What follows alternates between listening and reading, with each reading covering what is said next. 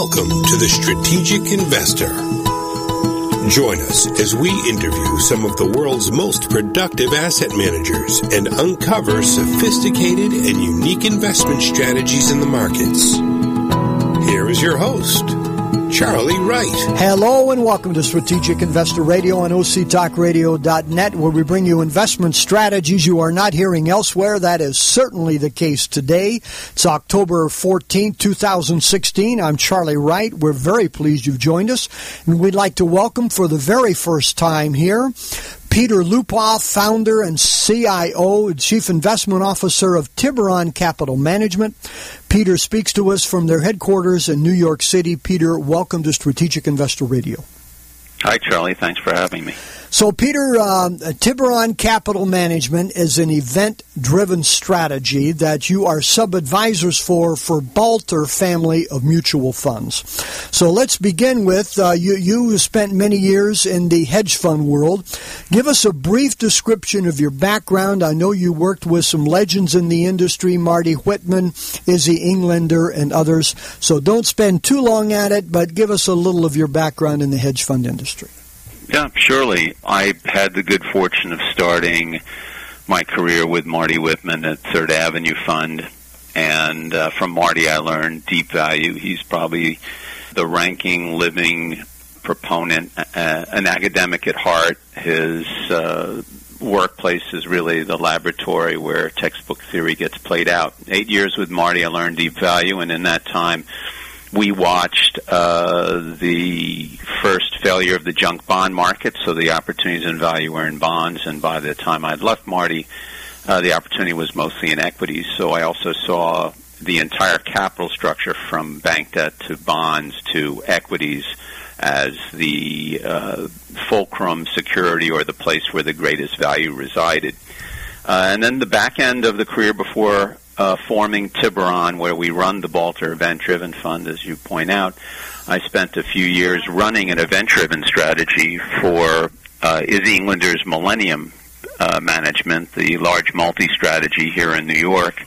And for them, I ran uh, a large event driven allocation that did exactly as I do now. And from Izzy, who is really no nonsense. Uh, I learned uh, the the logic of trading to defend NAV, of removing biases, of thinking about our line items in our portfolio as Mr. or Ms. Uh, right now, not Mr. or Ms. Right. We don't fall in love with positions. They're not anthropomorphic. They're they're just uh, P and L line items.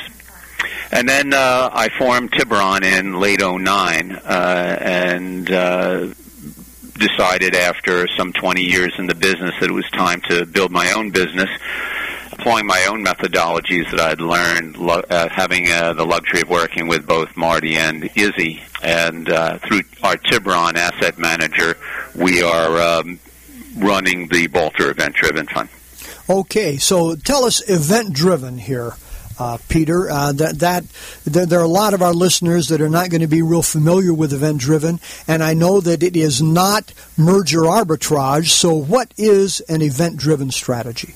Well, that's a very good point. So, event driven means uh, let's just take uh, the back my background again for a moment. If I learned deep value from Marty Whitman, trying to buy securities that were cheap on an intrinsic basis I also want a catalyst that can unlock value, and that is really the difference. The catalyst that can unlock value is that hard event that can move a security in a step function change to fair price. Uh, so event driven for us means that events can drive securities to a fair price from either cheap if we're, we're long the security or from a rich price if we're short the security. Events can be a multitude of things. They, they, while merger arb is often described as event driven, it is narrow. It is a singular strategy. It is a solitary event where one company buys another. Uh, we do pre-merger, so we also do. We'll we'll buy companies where the sum of the parts of the various entities is is is worth much greater than the whole, and that company may either be sold or spin off assets or IPO assets. So there can be asset sales, divestitures, uh, lawsuits that could be won or lost, or liquidations, uh, product launches or failures, uh, scandal, fraud uh, can be uh, interesting places to invest. Think of companies like Chipotle, uh, for example. Um, Wells Fargo. No, Wells exactly Wells Fargo. Um, so it is, uh, you know, an array of different things. It is the broadest possible uh, series of hard events. I'll, it's easier to define by what it isn't. It isn't an earnings surprise. We don't buy or sell securities uh, with the view that the event is, you know, uh, they're going to beat earnings per share by a penny that that's not it. It's a hard catalyst that can move securities in, in real step function change. Okay, and these are events that have already occurred. You're not anticipating no. new events, or are you?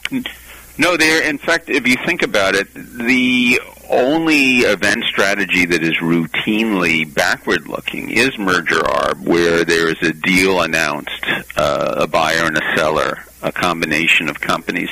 And the interesting thing about merger arb, uh, the funny thing about it is that many people describe merger arb as picking up nickels in front of bulldozers because only things can go really if it goes right you make the money you count on if but things can go very very wrong. So for us it's it's reading the various probable outcomes and projecting what can occur. So we're oftentimes out ahead of a merger arb deal. If, if uh, for example, uh, Fortune Brands spun off Beam a few years ago, the uh, bourbon company, we owned it with the view that it would get acquired, and um, because it was cheap on an intrinsic basis and using our methodology, which I can describe in a moment, we believe we saw uh, reasonable uh, financial actors that would find it interesting to own Beam, and ultimately Suntory went public, raised a lot of money, and bought Beam. That's that's the kind of way that we are often involved in in buyouts. Uh, that we're there ahead of it. Uh, so everything is usually out in front uh, and plausible.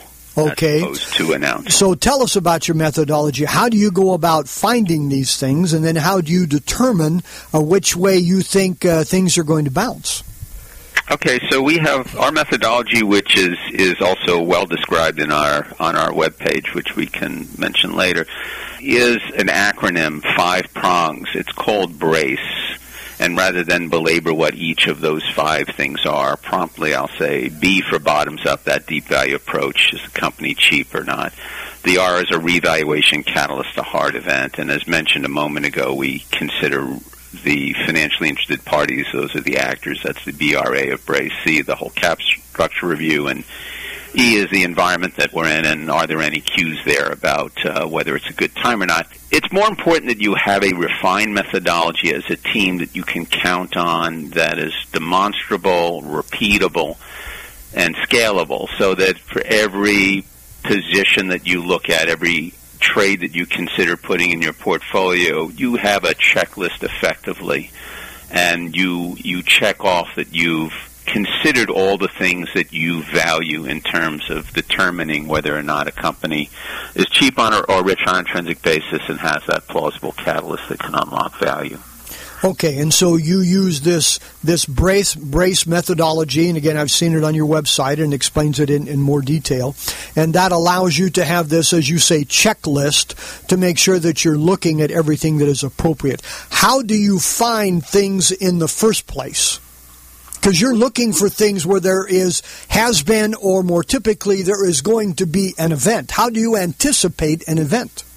Yeah, it's um, it, it, it, there's a little bit of magic in that. There's a, a lot of hard work in that, and and we talk about it in in three ways. There's sort of a thematic or macro approach where we consider the things that we are seeing. What is the actually what is the investment world giving us is one of the most critical things. It's the static nature of many managers' strategies that get them in trouble, that they are long only, or do credit only, or do equities only, or only in, in emerging markets.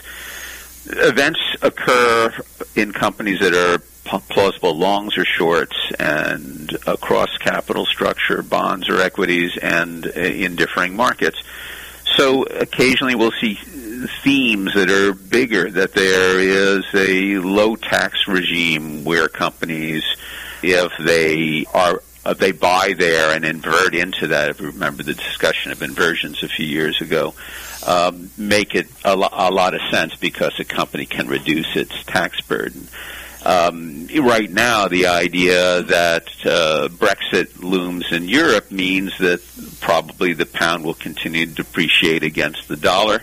And what was interesting about that is companies that report in pounds but generate most of their revenues in U.S. dollars will have heightened returns in this kind of environment. And the converse is true too. A very strong U.S. dollar for companies that are U.S. centric in their sales and revenues, whether it's a U.S. company or it's a European company that reports in euros or pounds but sells in U.S. dollars you you can see how things like that that are drawn from macro world we're in can give you a theme to focus on. So that you can find companies that are generating revenues let's say in the yuan and the yuan is depreciating against the dollar. And and that's the E part of Brace, an externality, and you know, the, again, the top-down macro approach to finding themes and then drilling down to specific ideas. There's also what I call mining the portfolio. So within the existing portfolio, there are 40 to 45 names, and uh, of those 40 to 45 names, we've done peer reviews of their competitors. And so oftentimes you'll see thematically what you think you're seeing in one company you see is more plausible in another, or you find a company that's cheaper or richer. Uh, so when you look at one company, you're looking at competitors, and in so doing, you're looking really at five or six or seven. So mining the portfolio is that the work you do on any one company gives you insight into many more than just that one.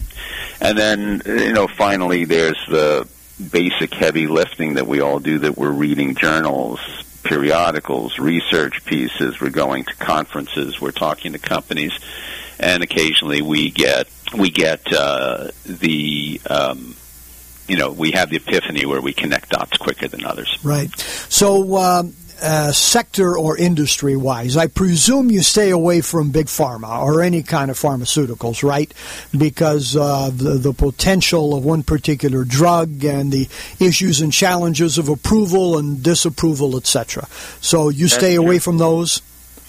Yeah, that's true. I think you know if we were to talk about what uh, industries or markets we like or avoid, it, it is it's an old Marty Whitmanism. He used to say we don't pick the industries; they pick us, and and to a degree that's true. Where we see opportunity or we see overvaluation, we're drawn to look for longs and shorts. But given uh, our druthers, things like biotech or single drug companies that are going through phase one, phase two, phase three. That's not what we do. The, the, the binary, binary nature of what can occur there is bothersome. We like to find multiple ways to win. So uh, I think we tend to uh, focus also on larger capital structures, companies that are public companies – the securities are liquid securities. Some of that is a function of our mandate. Uh, if we run, in fact, a 40 Act mutual fund product, and we have liquidity um, obligations as a fiduciary that we we we are beholden to, then we're trying to build a portfolio that not only generates significant returns, but does so given the parameters that we've committed to, which includes a high level of liquidity. So we don't find it that shackling to look at larger public companies. Uh, neither do we find it that shackling to look at developed markets versus emerging markets. We're very focused on developed markets because one, uh, the securities are liquid. Two, uh, they uh, the trading mechanisms are simpler, and, and three, the rules of law and the corresponding uh, financial data that, that comes out of those markets is easier to understand with greater transparency. So we tend to be very focused on North American markets as well as the European markets. Not to say, never say never. We have had Asian investments and we have some in Australia presently. but we're by and large North America and European. Okay. Peter, hold that right there. We need to take a short break, and we'll be right back. Again, we're talking with Peter Lupoff, founder and chief investment officer of Tiburon Capital out of New York City. You're listening to Strategic Investor Radio on octalkradio.net, and we'll be right back.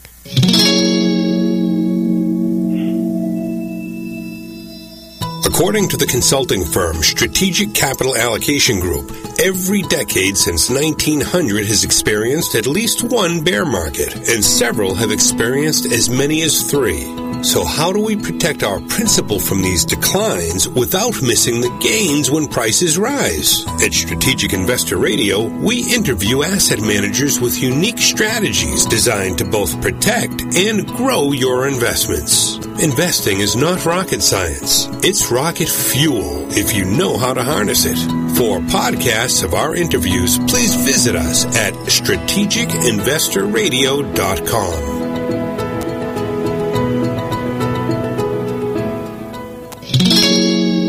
And now back to Charlie and his guest. Thank you, Paul. Fascinating conversation again with Peter Lupoff, founder and chief investment officer of, of Tiburon Capital out of New York City. So, Peter, uh, we've talked about your event driven strategy for Balter Family Mutual Funds. Uh, is this the only kind of strategy that you have, and do you do any money management for individuals through separately managed accounts, or uh, do you do uh, money management for institutions?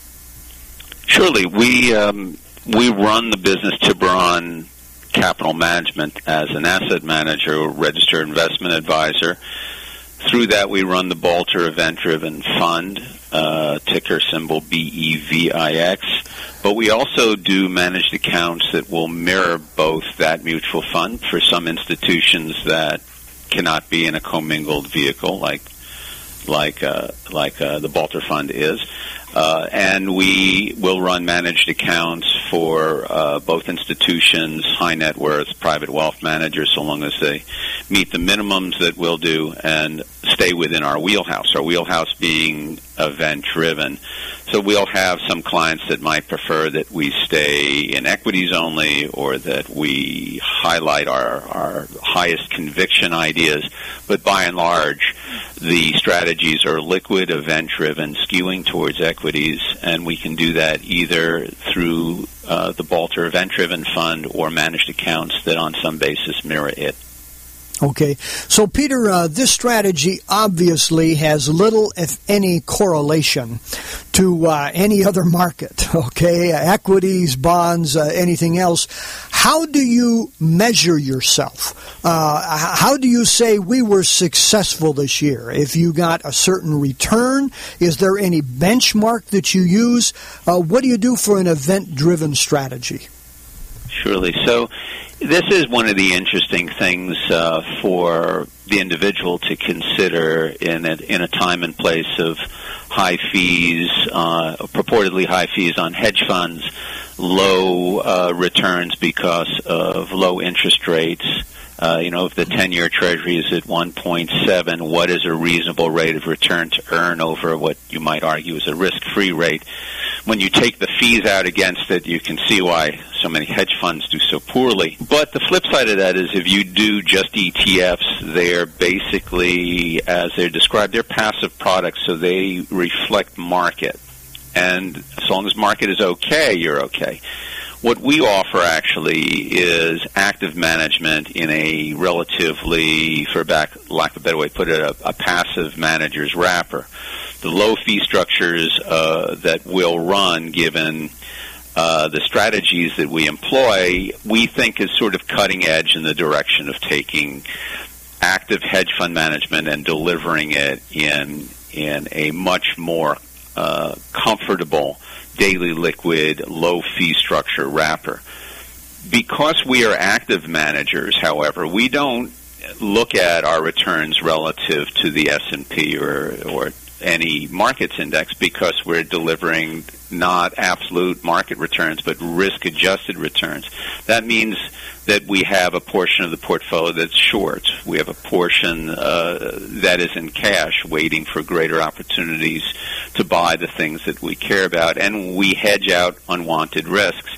So there's an active management component. Therefore, it's not an unreasonable thing to uh, look at returns relative to various hedge fund event-driven indices. Even now, uh, there are liquid uh, alternative indices.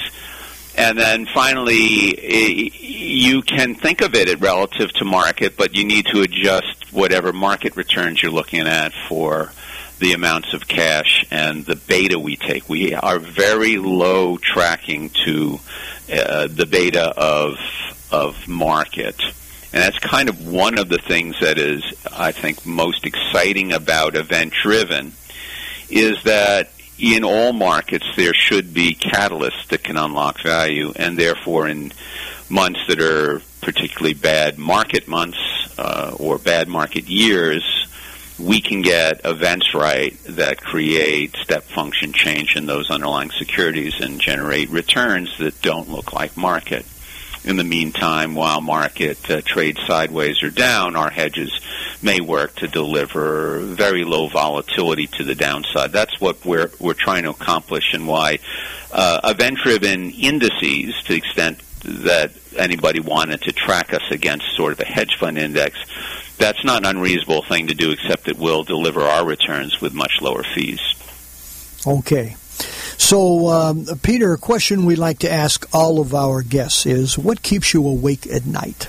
It's a lot less the worry of what can go wrong than the worry that we're not big enough in situations that are attractive or that we've not done sufficient work around uh, an investment to get greater conviction. It's the missing out more than the uh, than the damage that markets cause.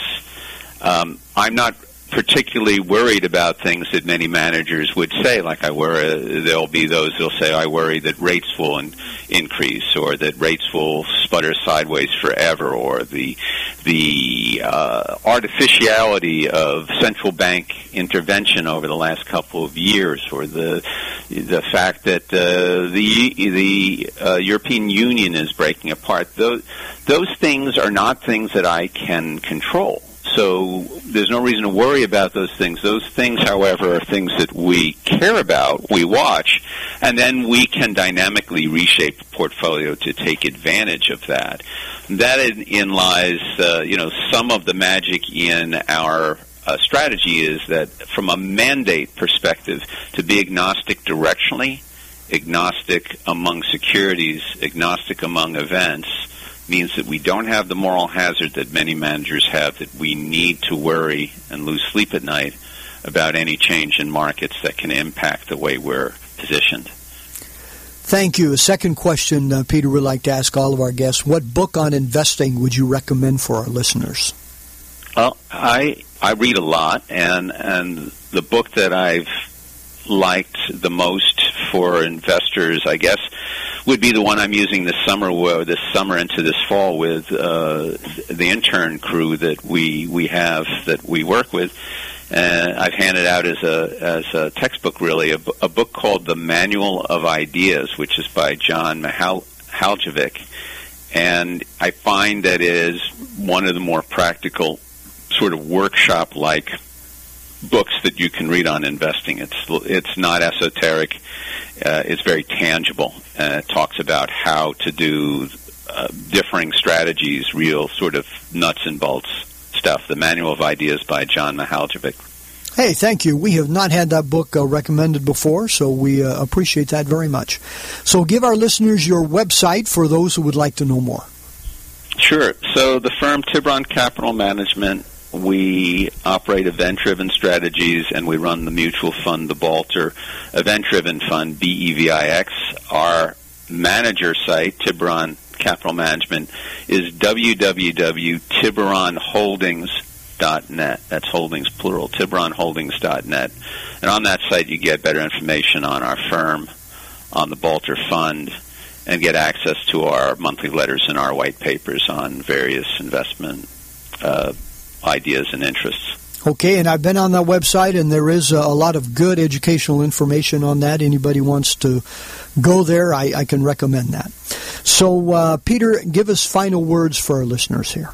I think this has been the most unloved rally uh, ever, uh, and uh, people have talked about uh, worry that we're at a precipice because of valuations that are toppy, and all I can say is that uh, a lot of that is looking in the rearview mirror to figure out what has happened in the past and, and articulate what's to come from that. It's a very bad way to drive a car.